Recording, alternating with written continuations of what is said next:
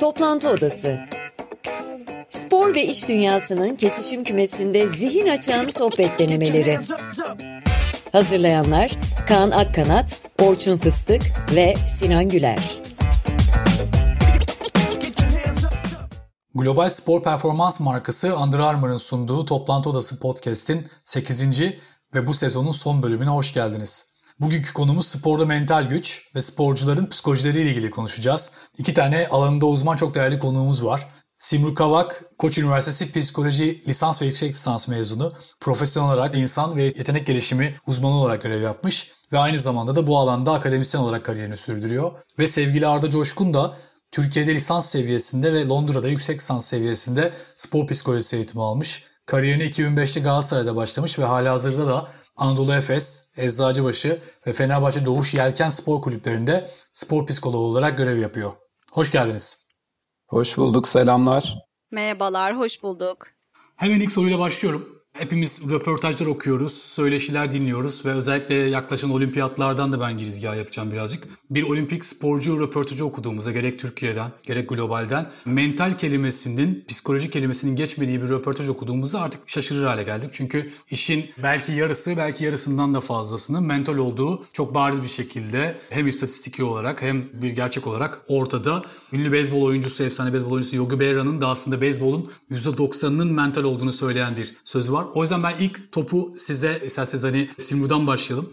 Birazcık spordaki mental sağlıkla ilgili alışkanlıklar neler ve nasıl değişiyor diye ilk topu Simru'ya atmak isterim.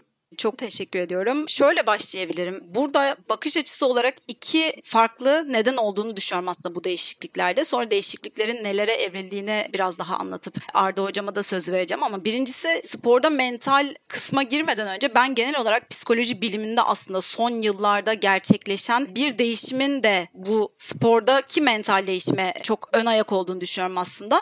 Bu da şu daha önceleri daha eski zamanlarda psikoloji bilimi çok uzun yıllar biraz daha bozulan yani daha olumsuz olan, daha patolojik olan kısımlarla ilgilenen, bir şeyleri iyileştirmeye odaklanan, bu alanlarda çalışan bir bilimdi. Ama son yıllarda psikolojinin bakış açısı biraz daha işte bozulanı düzeltmek, iyileştirmek ya da patolojiyi düzeltmekten ziyade var olanları güçlendirmek, kişinin güçlü taraflarını, iç kaynaklarını daha yukarıya taşımak gibi biraz daha bu pozitif psikoloji de dediğimiz kısımlarla ilgilenmeye başladı.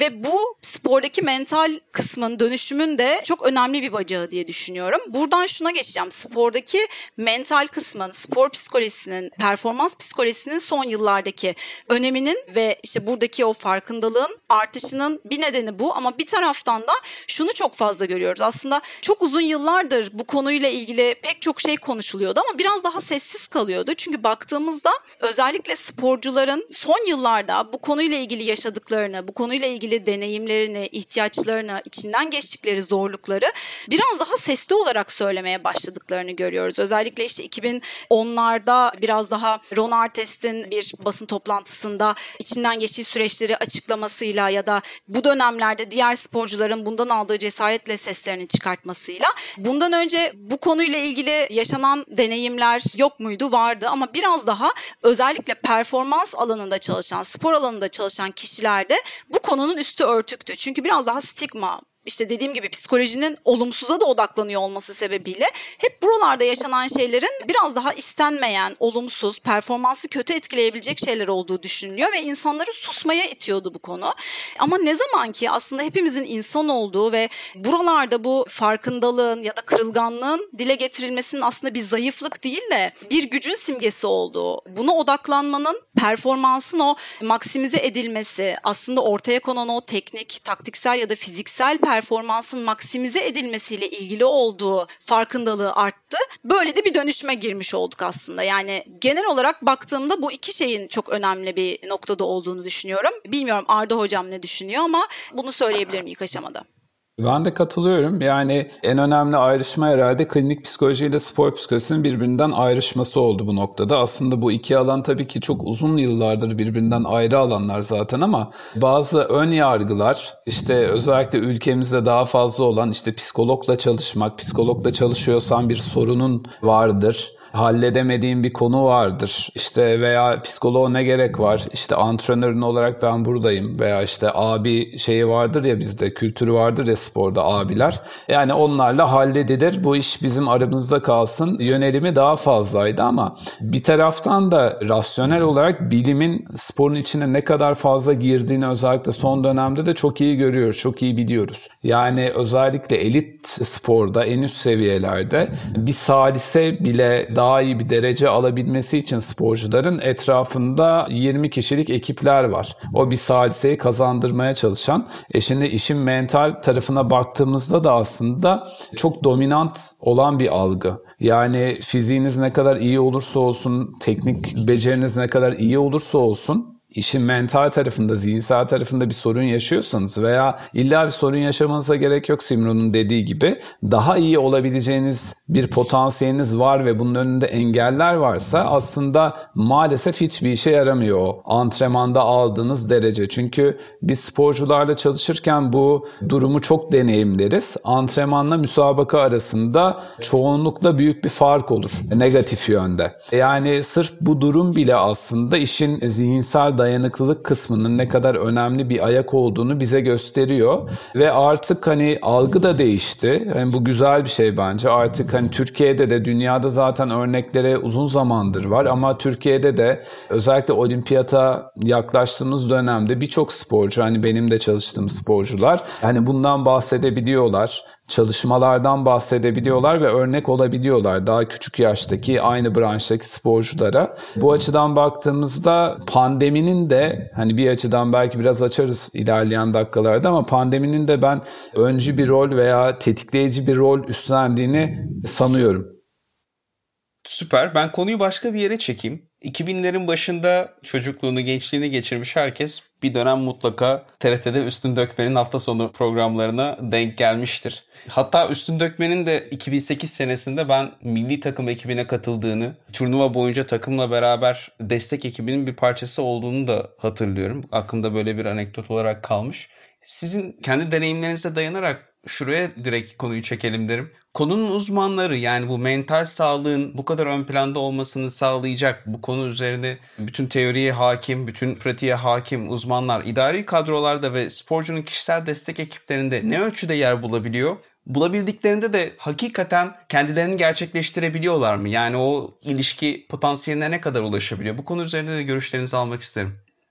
Tabii ki. Ben geleyim istersen Simro kısaca. Sonra topu sana atayım. Yani bu tam bahsettiğin konuda bence 10 yıl öncesine nazaran çok daha iyi bir durumdayız. Yani Türkiye özelinden bahsediyorum artık ekiplerin içerisinde birçok farklı branşta bu arada. Yani ilk başta akla genellikle futbol geliyor ülkemizde ama onun dışında olimpik branşlarda, basketbol, voleybol gibi branşlarda artık ekiplerin içerisinde hem milli takımlarda hem kulüp takımlarında spor psikologları yer almaya başladılar ve etkin bir biçimde çalışmaya başladılar. Yani sadece orada isim olarak veya kağıt üstünde durmuyorlar. Etkin bir biçimde çalışıyorlar ve doğru işler yapanlar ve doğru eğitimleri alıp bu noktalara gelen isimler de çok güzel katkılar sağlıyor ekiplere ve her geçen gün antrenörler tarafından ve sporcular tarafından daha çok benimsendiğini deneyimliyoruz aslında alanımızın. Bu açıdan bakıldığında çok sevindirici gelişmeler olduğunu düşünüyorum. Yani ülkemizde bu açıdan güzel gelişmeler oluyor. Akademik olarak da şimdi bir de işin diğer tarafı var. Bir talep olacak ama bu talebi de karşılanmak için uzman sayısında fazla olması gerekiyor veya yeterli olması gerekiyor. Bizim hani ülkemizdeki en büyük sorunlardan biri yüksek lisans düzeyinde programların olmamasıydı yakın bir tarihe kadar. Ama işte ilk önce Marmara Üniversitesi ile başlayan, daha sonra Kadir Has Üniversitesi'nde devam eden programlar şu anda Hacettepe Üniversitesi'nde bir program var. Yüksek lisans programları ortaya çıktığı için her geçen sene daha fazla ehil insan, uzman insan alına katılma şansı elde ediyor. Bu da bence önemli dengelerden biri. Yani hem bir taraftan talep ve güven artıyor mesleğimize hem de bunu karşılayacak insan uzman gücü sayısının arttığını düşünüyorum. Ben de çok ufak bir ekleme yapayım aslında Arda hocamın söylediklerinin tamamına çok katılıyorum. Bir kere şu 10 yıl meselesi bence şu çok sevindirici ve gerçekten dışarıdan baktığımda benim için çok heyecan verici bir şey. Bir 10 yıl öncesinde biz daha önce Arda hocanın da yine söylediği gibi spor ya da performans psikoloğunun görev tanımını anlatmaya çalışmakla ya da insanların bu konudaki bakış açısını değiştirmekle biraz daha enerjimizi ya da zamanımızı harcayıp buralarda vakit kaybediyorduk ama şu an geldiğimiz geldiğimiz noktada gerçekten bu alanda çalışan kişilerin araştırma tarafı olsun, uygulama tarafı olsun hem neler yaptıkları artık insanların zihninde çok net hem de bu bariyer ortadan kalktığı için işte bu görev tanımlarını kendimizi o alanda neler yaptığımızı anlatma, kabul ettirme çabası biraz daha enerjiyi oradan alıp ortaya koyabileceklerimize verdiğimiz bir noktada gerçekten insanlar bunların dönüşlerini görmeye başladığında çok daha etkin şeyler yapılabiliyor diye düşünüyorum. Bir de şu tarafı var konunun psikoloji alanında spor psikolojisi ya da insan ve insana dair her şeyde aslında davranış değişikliği, gelişim, zihinsel gelişim çok zaman alan şeylerdir. Ama biz kültür olarak biraz daha ortaya koyduğumuz işte danışmanlığın, aldığımız işte eğitimin vesaire etkisini çok hızlı görmeyi bekleyen, isteyen, biraz daha bu konularda o gelişim konusunda sabırsız olabilen insanlarız. Ben bunu hep şeye benzetiyorum. Yani karın kaslarım çıksın istiyorum ama bir kere 50 tane mekik çektiğimde nasıl o six pack'ler olmuyorsa bir konuş konuşma ya da bir seansla da o zihinsel gelişimin, mental gelişimin olması mümkün değil. İnsanlar sanıyorum biraz daha spor psikologlarından, bu alanda çalışan uzmanlardan aldıkları bu desteğin daha orta uzun vadedeki sonuçlarını da işte şimdi görmeye başladılar iyice ve bu noktada da dediği gibi yine Arda hocamın daha fazla alan, daha fazla fırsat yakalamaya başladık ki hala çok gidecek yerimiz olduğunu da düşünüyorum. Ama şu an için gelinen noktada bence gerçekten bireysel sporcuları da tabii katmak lazım. Bu noktada da da ebeveynlerin çok ciddi anlamda hem bakış açılarının değiştiğini hem bilinçlendiklerini görüyorum. Çünkü bireysel çalışan sporcularda, ergenlerde de çok daha fazla bu alanda destek alındığına tanık oluyorum.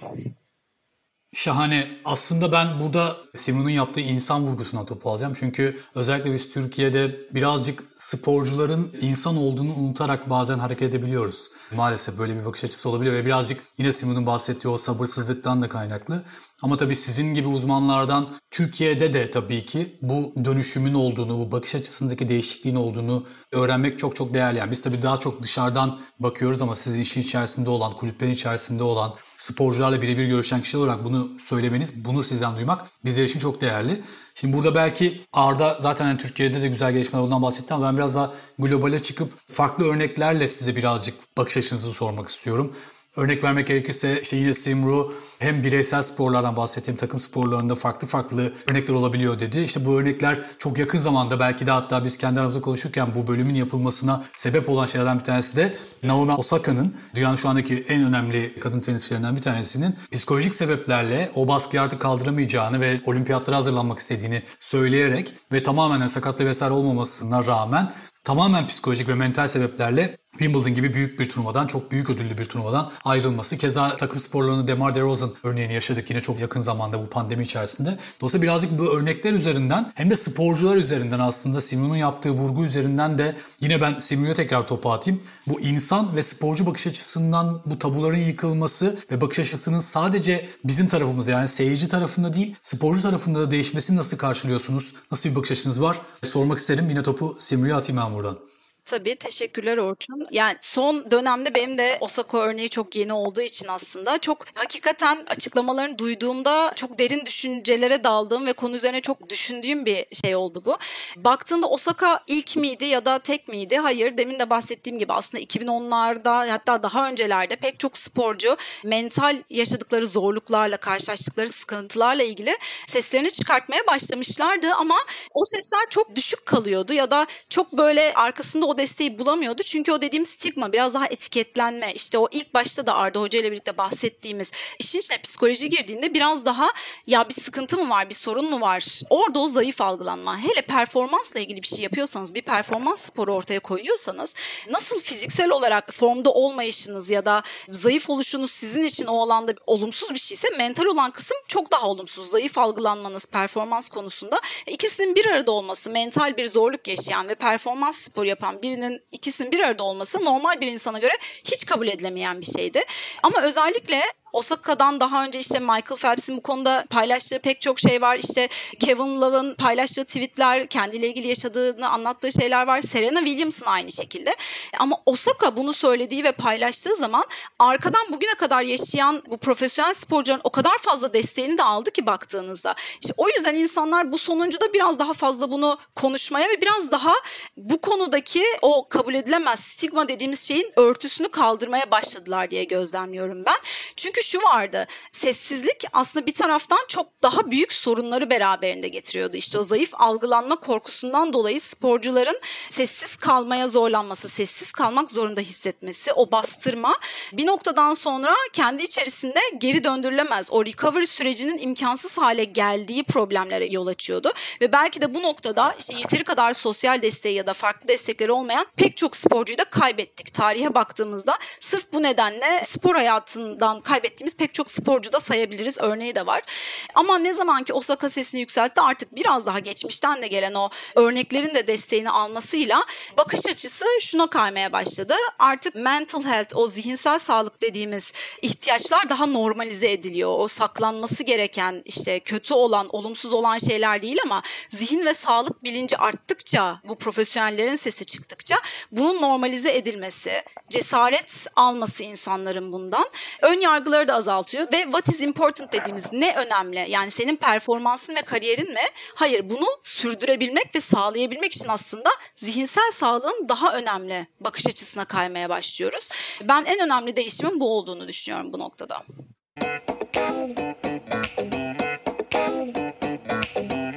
Simron'un da paylaştığı gibi Michael Phelps mental sağlık konusunda öncü isimlerden bir tanesi. Yakın zamanda bizim de sponsorumuz olan Under Armour'ın elit atletler için kurduğu Performans Akademisi'nin mental güç odaklı kampanyasında Anthony Joshua ile birlikte bir takım kısa filmlerle karşımıza çıktılar.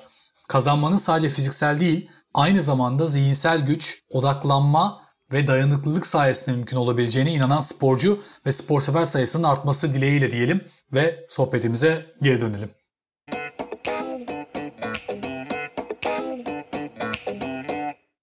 Hemen bağlayayım Arda'ya da sözü vereyim hemen. Peki bu söylediklerin toplum için bir fırsat mı mesela? Yani idolize ettiğimiz o kahramanların ya benim mental sağlığım önemli bunu önceliklendiriyorum demeleri aslında toplumun mental sağlığa, psikolojik gereksinimlerine yaklaşım açısından da ben bir fırsat olduğu hissiyatına kapıldım senin söylemlerinden. Arda sen ne dersin? Tabii katılıyorum. Bir de şimdi farklı bir profilden bahsediyoruz aslında. Sporcu profil de değişti. Yani belki 80'lerde 90'larda daha işte hiçbir şeyden etkilenmeyen demir gibi olan o hani insan üstü varlıklar olarak baktığımız sporcular işte en güzel örneği aslında Michael Jordan. Yani her şeye rağmen devam edebilen bir makina. Ve bu imaj üstünden aslında yaratılan bir şey de vardı. Hani insanın üstünde bir varlık gibi bakıyorduk. Bunun tabii belli nedenleri var. Spor özellikle global bazdaki spor herkesi etkileme şansı var. E yani şu an LeBron bunu çok iyi yapıyor. Mesela LeBron James spor dışı alanlarda da bu gücünü kullanıyor. İşte politik açıklamalar da yapıyor ama ben şunu da görüyorum. Yani yeni nesil sporcular artık hani ben o kahramanlığı da almak konusunda tereddütlerim var gibi mesajlar veriyorlar bence. Yani demin konuştuğumuz gibi ben önce insanım. Ondan sonra hani kahraman olabilirim veya hani olmayabilirim. Ben hani işimi yapıyorum. Pozisyonuna geçen daha fazla sporcu görüyorum ben. Bu bence önemli kırılmalardan biri. Diğeri hani bu açıklamalara baktığımızda aslında iki pencereden bakabiliriz bence, analiz edebiliriz. Birincisi daha tabii ki çarpıcı olan veya medyada daha görünür olan yine sorun aslında fark ettiyseniz. Yani bir krizle gelen bir şey. İşte Wimbledon'dan çekinme veya işte playoff'larda kötü bir performans gösterme veya işte Dünya Kupası finalinde oynayamama. Şimdi bunlar daha aslında basın açısından da daha çarpıcı şeyler. Ama bu taraflarda bile spor psikolojisinin ne kadar faydalı olduğunu veya o hani sporcunun demin söylediğim gibi idealize edilen bir kahramandan ziyade duyguları olan, düşünceleri olan bir insan olduğunu bu gerçekliği göstermesi açısından iyi. İkinci pencere var. Bazı sporcular da şunu yapıyor. Hani herhangi bir sorun, herhangi bir kriz olmadan açık yüreklilikle ben spor psikoloğuyla çalışıyorum ve işte şu şu şu gelişimleri sağladım diyen de sporcuların sayısı gün geçtikçe artıyor. İki tarafı da bence çok değerli, çok önemli. Çünkü spor psikolojisinin bir kısmı da tabii ki krizlerle mücadele veya krizleri daha iyi atlatabilme üstüne kurulu. Ama şunu da atlamamak lazım. Çünkü bu biraz şey bir taraf. Hani çok göz önünde olmayan bir taraf. Hiçbir sorun olmasa da bir sporcunun kendi potansiyelinin en üst noktasına gelebilmesi için yine de mental olarak çok güçlü olması lazım.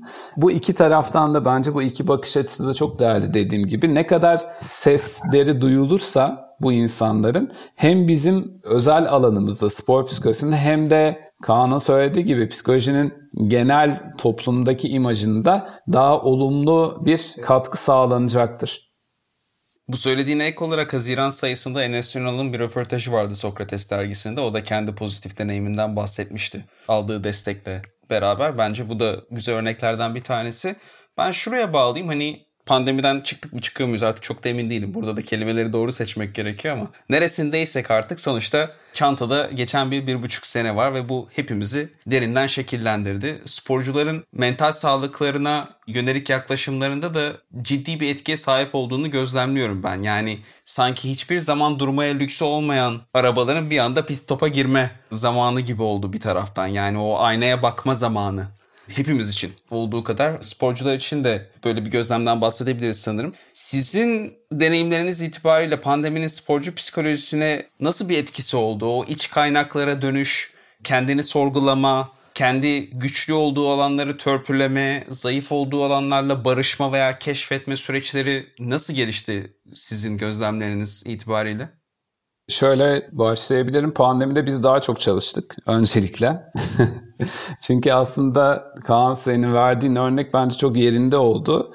Elit spor tarafına baktığında da aynısı var. Yani sürekli kulüp takımında olan, Avrupa'da işte mücadele eden, o sezonun bittiğinde direkt milli takım kampına giden ve hiçbir arası olmayan bireyler bir anda hiçliğin ortasında kaldılar. Yani spor salonunda değiller, herhangi bir müsabık ortam yok ortada, bir sonuç hedefi yok, altın çiziyorum sonuç hedefi yok. O yüzden de çok bocaladılar. Benim bireysel deneyimim ve dünyada da araştırmalar yapıldı tabii bu çok önemli bir konu. Şunu gösteriyor ki ilk dönem aslında sporcuların çoğu memnundu bu durumdan.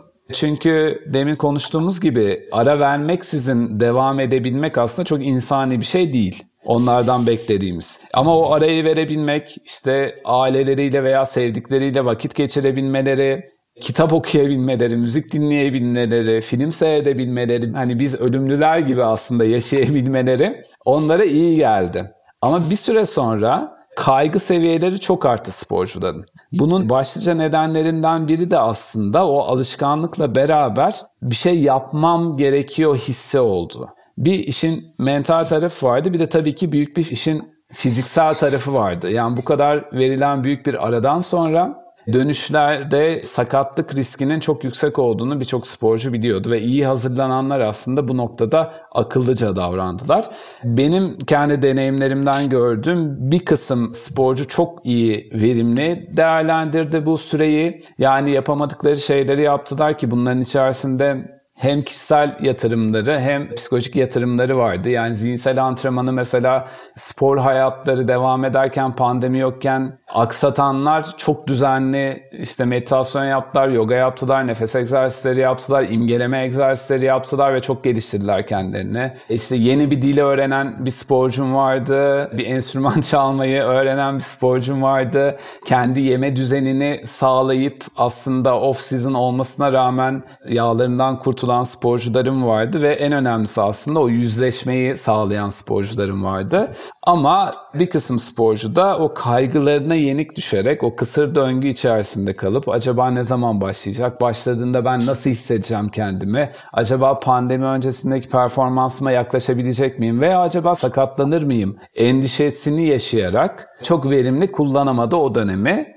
Bir de işin tabii ki antrenör ve aile tarafı var. Hani o da çok uzun bir konu. O yüzden ben çok uzatmadan lafı Simro'ya yine pası atayım. Ben çok kısa bir araya girip Simri'ye pas atmak istiyorum. Bu soruya tabii ki cevabını çok merak ediyoruz Simri ama buna ek olarak ben bir de pandemiyle beraber birçoğumuzun özellikle tabii gençlerin hayatına giren evde olmanın verdiği sebeple e-sporu da birazcık işin içine katıp aslında bu soruya küçük bir eklenti yapmak istiyorum. Tabii ki Arda'nın vurguladığı noktalar çok önemli. Biz birkaç bölüm önce e-sporu konu yaptık ve birçok e-spor oyuncusu ve izleyicisi de bizi de dinliyor aynı zamanda. O yüzden oraya da çok kısa bir oradaki psikolojik duruma, oyuncuların psikolojik bakış açısına vesaire de küçük bir parantez açarsan bu soruyu yanıtlarken çok memnun olurum. Tabii ki e-spor da zaten artık hani diğer fiziksel sporlarla birlikte aynı kategoride değerlendirildiği için aslında oradaki zorluklarla mücadele ya da oradaki mental performansta da ihtiyaç duyduğumuz yine içsel kaynakları ya da zihinsel gelişim süreçlerini çok ayrı tutmak doğru olmaz diye düşünüyorum bir taraftan ama onunla ilgili tabii ki daha farklı da konuşuruz. Şeyi ekleyebilirim Arda hocamın söylediklerine ek olarak ya pandeminin kişisel hayat ve profesyonel hayat arasındaki çizgiyi inceltmesi. Yani Arda hocamın tüm söylediklerine katılıyorum. Onları tekrar etmemek adına aslında.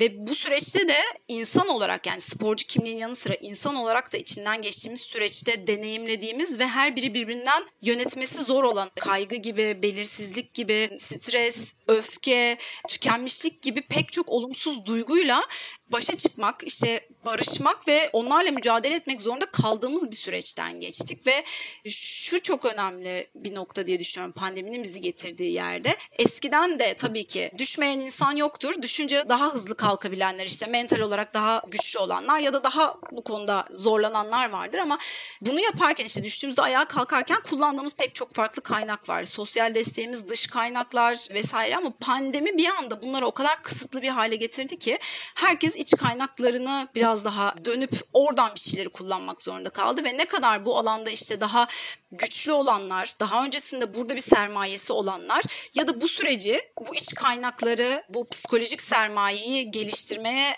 ayıranlar çok daha bu travmatik süreçten büyüyerek çıkarak, değişerek çıkarak değerlendirebildiler. Ama bir taraftan da işte bunu başaramayanların da gerçekten o travmatik süreçten travmatize olarak çıktığı bir deneyim oldu. Ama pandeminin benim sporcular üzerinde gördüğüm etkisi daha bu anlattığım ilk kısımda oldukları, o iç kaynakları, ihtiyaç duydukları kaynakları dönüp bulamayanlar bunları nasıl geliştirebilecekleriyle ve bunlarla da tanıştıkça ve geliştikçe de bunu spor hayatlarında, performanslarında nasıl kullanabilecekleriyle ilgili çok ciddi bir gelişim yaşadılar diye düşünüyorum. Benim pandeminin sporcular üzerindeki etkisinde gözlemlediğim en önemli kısımlardan biri buydu. O yüzden de şu an geldiğimiz noktada yine Arda hocama katılıyorum. İlerisi ne olur pandemiyle ilgili ben de bilmiyorum ama bu süreçte kazanımların hepsinin hayatlarına hem kişisel hayatlarına hem performans gösterdikleri alanlara yansıtabilecekleri beceriler olduğunu düşünüyorum. E-sporla ilgili kısım için de aslında diğer fiziksel sporlardan farklı olarak tabii ki yaşadıkları zorluklar ya da hayat akışları biraz daha minör şekilde belki etkilendi. Çünkü ne olursa olsun fiziksel koşulları daha müsaitti yaptıkları şeyleri devam ettirmeye ama onların da zaten normal zamanda da fiziksel olarak daha aktif olan sporculardan farklı olarak yaşadığı pek çok zorluk var ama diğer bütün bu kısımların ben hepimizin benzer şeylerden geçtiği için dediğim gibi benzer mental ihtiyaçlar ve süreçler yaşattığını düşünüyorum. Onlar için de bunların aynısını söyleyebilirim farklı olarak ekleyeceğim bir şey olmaz. Harika. İki tane vaka aslında size sormak istiyorum. İki tane farklı durum. İlkini sana sorayım Simru, sonra sana soracağım Arda. Yakın zamanda izlediğimiz Avrupa Şampiyonası'nda Christian Eriksen maalesef çok sıkıntılı bir durum geçirdi. Ve hepimiz aslında bir anda ya hakikaten insanmış bunlar dediğimiz bir noktaya dönüştük. En azından medyada çok fazla bu tür yorum vardı. Bu bir travma, çok da travmatik bir durum. Bunun şampiyona içerisinde, şampiyona sonrasında o travma sonrası yönetimi nasıl yapılır? Onu sormak isterim. Hani bu büyük bir ihtimalle üzerinde 2-3 saat konuşabileceğimiz bir konu.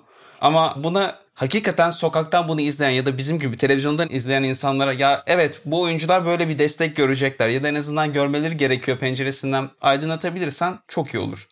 Tabii ki. Öncelikle gerçekten yani biz izleyenler için bile çok travmatik bir süreçken ben canlı canlı çünkü maçı izlerken tanık olduğum bir süreçti bu. Orada sahanın içinde ya da yani takım arkadaşları, turnuvanın içindekiler ya da diğer kişilerin yaşadığı etkin empatisini yapmakta çok zorlanıyorum. Hayal edemiyorum.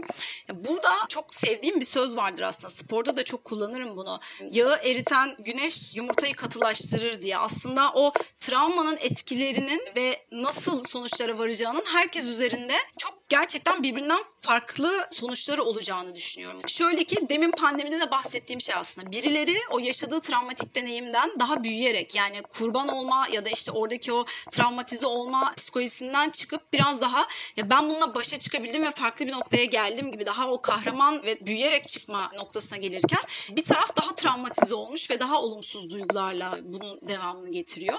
Burada durum şu tabii ki herkes çok etkilendi. E, bireysel olarak kendi içsel süreçlerimiz, deneyimlerimize göre her bir sporcunun ve işte süreç içindeki herkesin nasıl etkilendiğini tabii ki bilemiyorum. Ama bu tarz noktalarda şunun çok önemli olduğunu düşünüyorum ben. Zaten ilk başlarda konuştuğumuz işte o spor psikolojisinin evrildiği noktada da bu çok önemli.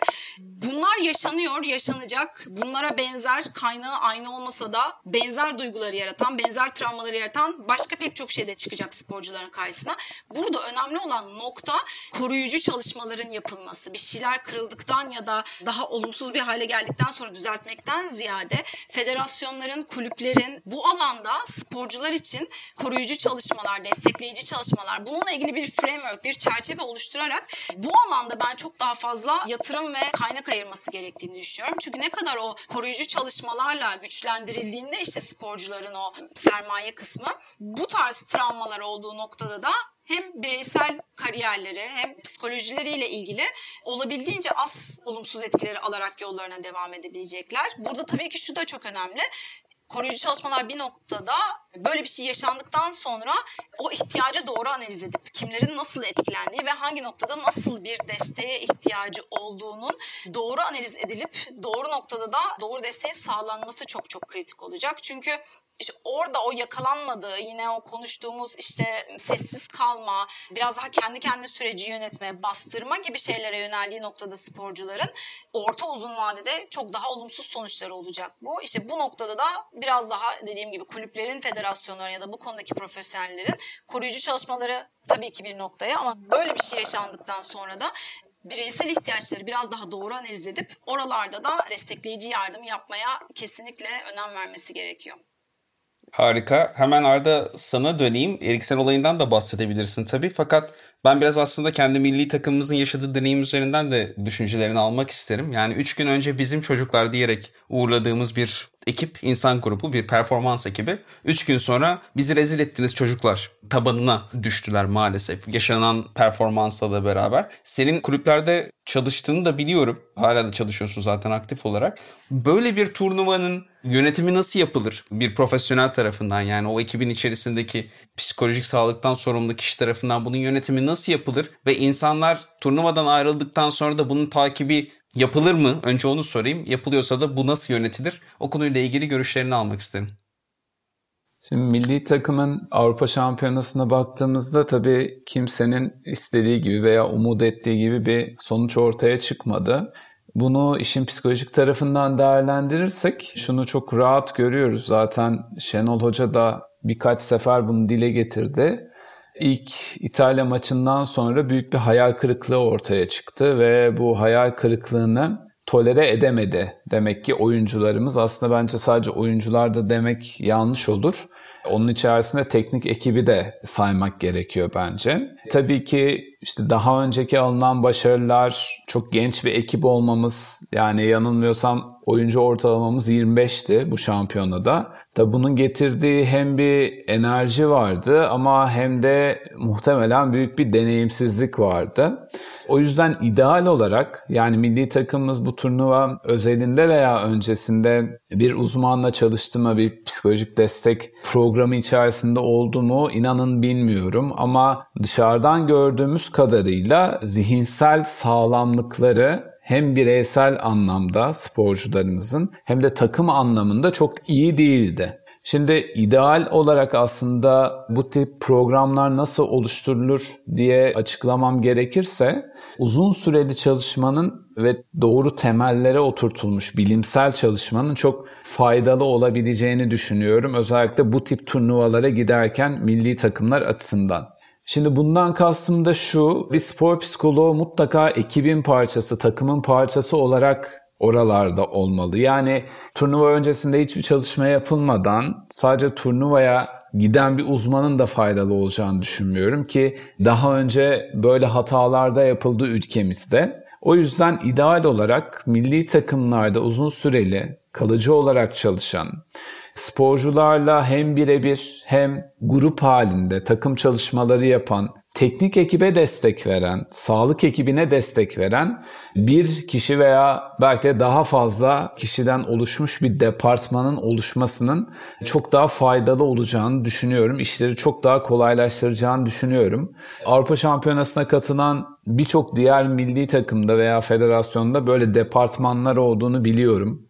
Ve işlerini çok iyi yapan insanlar da var dünya çapında. Türkiye'de de uzman kişiler var. O yüzden bilimden en azından bilimin psikoloji tarafından, spor psikolojisinden daha fazla yararlanabilirdik bence bu turnuvada. Ve belki de sonuçlar daha farklı olabilirdi bu takım çalışmasıyla beraber. Yani çok kırılgan, bu kadar kırılgan en azından bir milli takım seyretmeyebilirdik. Onun dışında şunu da belirtmek istiyorum ki Dediğim gibi milli takımlarda özellikle zorlayıcı süreçlerden geçen birçok da sporcu oluyor. Niye? Çünkü zaten uzun bir lig maratonundan çıkıyorlar. Daha sonrasında belki ara vermeden ki pandemi döneminin de özel bir dönemden geçtiğimize düşünürsek aslında sezon içerisinde de mental olarak çok zorlayıcı bir süreçten geçmiş sporcuların.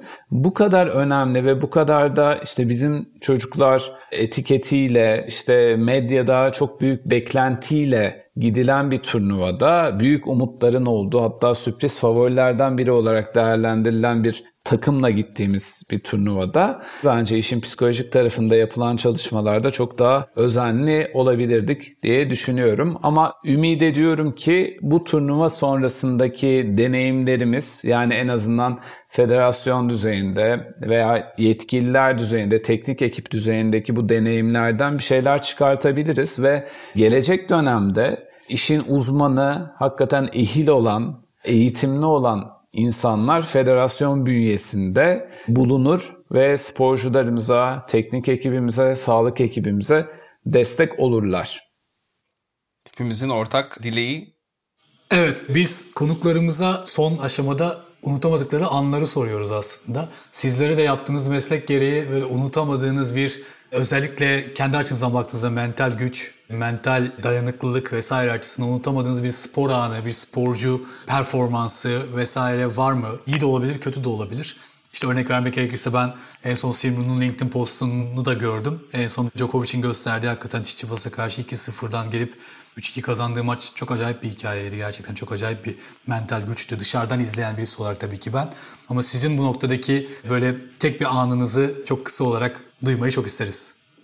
Tam söylediğinin üstüne Orçun ben devam edeyim aslında. Düşünüyorum galiba benim için de son dönemde en kafamda parlak olan bu Roland Garros'taki Djokovic anları tek bir an demeyeceğim aslında. Çünkü sadece tek maçta değil Nadal gibi yani Roland Garros'un etrafında heykeli dikilmiş bir insana karşı çıktığı bir mücadelede bile ilk setin içinde oyunda 5-0 geriye düşmüş olmasına rağmen hiçbir şekilde o öğrenilmiş çaresizlik ya da benzer olumsuz şeylere yenilmeden her maçta gösterdiği o inanılmaz duruş, mental kuvvet, karşı tarafın da ben aynı şekilde kendini kontrol yani Djokovic'in kendini kontrolü ve yönetmesinin yanı sıra karşı tarafın da psikolojisini çok iyi okuduğunu, beden dilini, mental süreçlerini çok iyi okuduğunu ve yönettiğini düşünüyorum. O nedenle de benim için Djokovic'in her maçı gerçekten çok hayretler içerisinde bu alanda, performans alanında, spor alanında mental kuvvetin ne kadar önemli olduğuna dair çok büyük hayranlıklar duyduğum anlar ama en son sanıyorum gözümde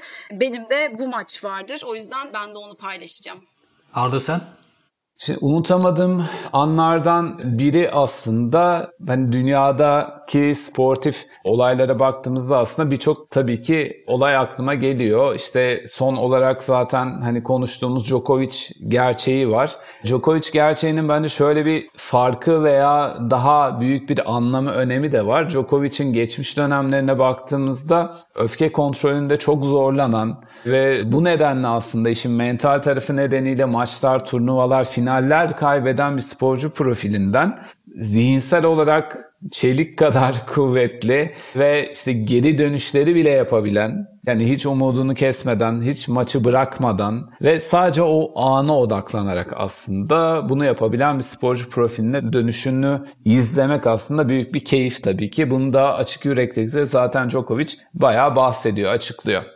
Onun dışında ben kendi kariyerimden bir örnek de vermek isterim, zenginleştirmek isterim çalıştığım bir kulüpte sezon öncesi kampta çok da umutlarla transfer edilen bir sporcumuz. Çok da profesyonel bir sporcu. Yani sezon açılmadan bir ay önce gelen işte kendi antrenörüyle form tutan, çok iyi hazırlanan o sezona ve çok büyük ümitleri olan yani hem takım tarafında ümitler var hem de oyuncunun kendiyle ilgili ümitler var. Harika bir sezona başladık. Yaz kampında sezon öncesinde hazırlık maçında bir çarpışma da değil aslında. Böyle garip bir pozisyon oldu. Oyuncu yere düştü. İşte doktor, sağlık ekibi gitti. Kontroller yapıldı. Ve çapraz bağlanın koptuğunu öğrendik sporcunun. Bu ne demek? 7-8 ay belki de daha fazla bir süre aslında tedavi ve sahaya dönmekle uğraşacağı anlamına geliyordu sporcunun. Dediğim gibi beklentiler çok büyüktü. Herkes için çok üzüntü verici bir olaydı. Ama şöyle bir hale geldi sonra süreç. İşte tıbbi müdahaleler, ameliyat, daha sonrasında tedavi süreci. Sonra sporcuya Kulüpte biz yani ben o açıdan da çok şanslıydım. O dönemde çalıştığım kulüpte beslenme uzmanı, spor hekimi, fizyoterapist, masör ve ben spor psikoloğu olarak bir ekip halinde çok iyi çalışıyorduk ve o oyuncuyu bir vaka olarak ele aldık. Herkes fikirlerini söyledi. Ortak bir program yarattık. Çünkü İşin psikolojik tarafı beslenmeye etkiliyor. Beslenme işte psikolojiye etkiliyor. Bütün bunlar tedavi sürecini etkiliyor. Tedavi sürecindeki motivasyon sahaya dönüşe etkiliyor vesaire vesaire aslında. Yani çok multidisipliner bir alan sporun bilim tarafı. Ve biz o sporcuyla çalışmaya başladık. Tabii ki şu ilginç fiziksel olarak antrenman yapamayan, antrenmana çıkamayan bir sporcu tamamen aylarca zihninde antrenman yaptı. İşte imgeleme teknikleri kullandık, nefes egzersizleri kullandık, rahatlama egzersizleri kullandık, beden taramaları yaptık gibi gibi aslında şu an aklıma gelmeyen birçok tekniği beraberce denedik ve bunları rutin hale getirdik. Ki ilk başladığımız zamanda hani sporcu zihninde bile canlandırırken aslında başarılı olamıyordu sahnelerde. Ama sonrasında hiçbir umutsuzluğa kapılmadan çok iyi bir şey çıkardık. Bir tedavi süreci hep beraber çıkardık ve işin en güzel tarafı sezonun bitmesine birkaç maç kala beklenilenden daha da erken o sporcu geri döndü ve 70. dakika gibi sahaya sürdü hocamız oyuncuyu ve oyuna girdiğinden bir dakika sonra bir duran topta fileleri havalandırdı. Aylar sonrasında müthiş bir tribünde tabii o anı yaşamak müthiş bir histi. Çünkü aylarca hep beraber büyük bir özveriyle çalışma yapmıştık ve sonunda sporcu sahaya dönmüştü ve çok güzel bir şekilde dönmüştü. Tabii ki her zaman böyle güzel sonlanmıyor bütün hikayeler ama burası benim için çok özeldir. Çünkü o sporcu aslında o sakatlık döneminde bence mental olarak kendini ne kadar güçlendireceğini hem öğrendi hem de gelecek sezonlara taşımaya başladı zaten o alışkanlıklarını ve sonrasında da çok başarılı bir kariyere devam etti. O yüzden ilk aklıma gelen anım aslında bu sporcuyla ilgili anım. Şahane. Çok teşekkürler bugün konuk olduğunuz için Simro. Arda çok keyifli bir sohbet oldu. Umarım siz de keyif almışsınızdır. Bu Toplantı Odası Podcast'in ilk sezonunun son bölümüydü. O yüzden buradan tüm aslında sizin de nezdinizde bu 8 bölümde bizi yalnız bırakmayan öncelikle konuklarımıza sonra da tabii ki sevgili sponsorumuz Under Armour'a teşekkür ederek bu bölümü ve sezonu kapatmak isteriz. Kaan senin son olarak söylemek istediğin bir şey var mı kapatmadan? Ben Simru'ya ve Arda'ya çok teşekkür etmek isterim. Danışan danışman gizliliğine sonuna kadar dikkat ettiğimiz, çok da güzel konulardan, güzel anekdotlarla bahsettiğimiz çok keyifli bir sohbet oldu. Ağzınıza sağlık. Ee, ben de çok teşekkür ediyorum kendi adıma. Hem tüm sezonunuz hem bu yayın çok çok keyifliydi. Hepinize çok teşekkürler. Bizi dinlediğiniz için teşekkürler. Global spor performans markası Under Armour'ın sunduğu toplantı odasının sonuna geldik. Podcast yetmedi, ben sizi daha çok takip etmek istiyorum derseniz LinkedIn ve Twitter sayfalarımızdan bizlere ulaşabilirsiniz. Giriş seslendirme Başak Koç, kurgu ve düzenleme için tüm Sokrates ekibine teşekkürler. Bir sonraki bölümde görüşmek üzere.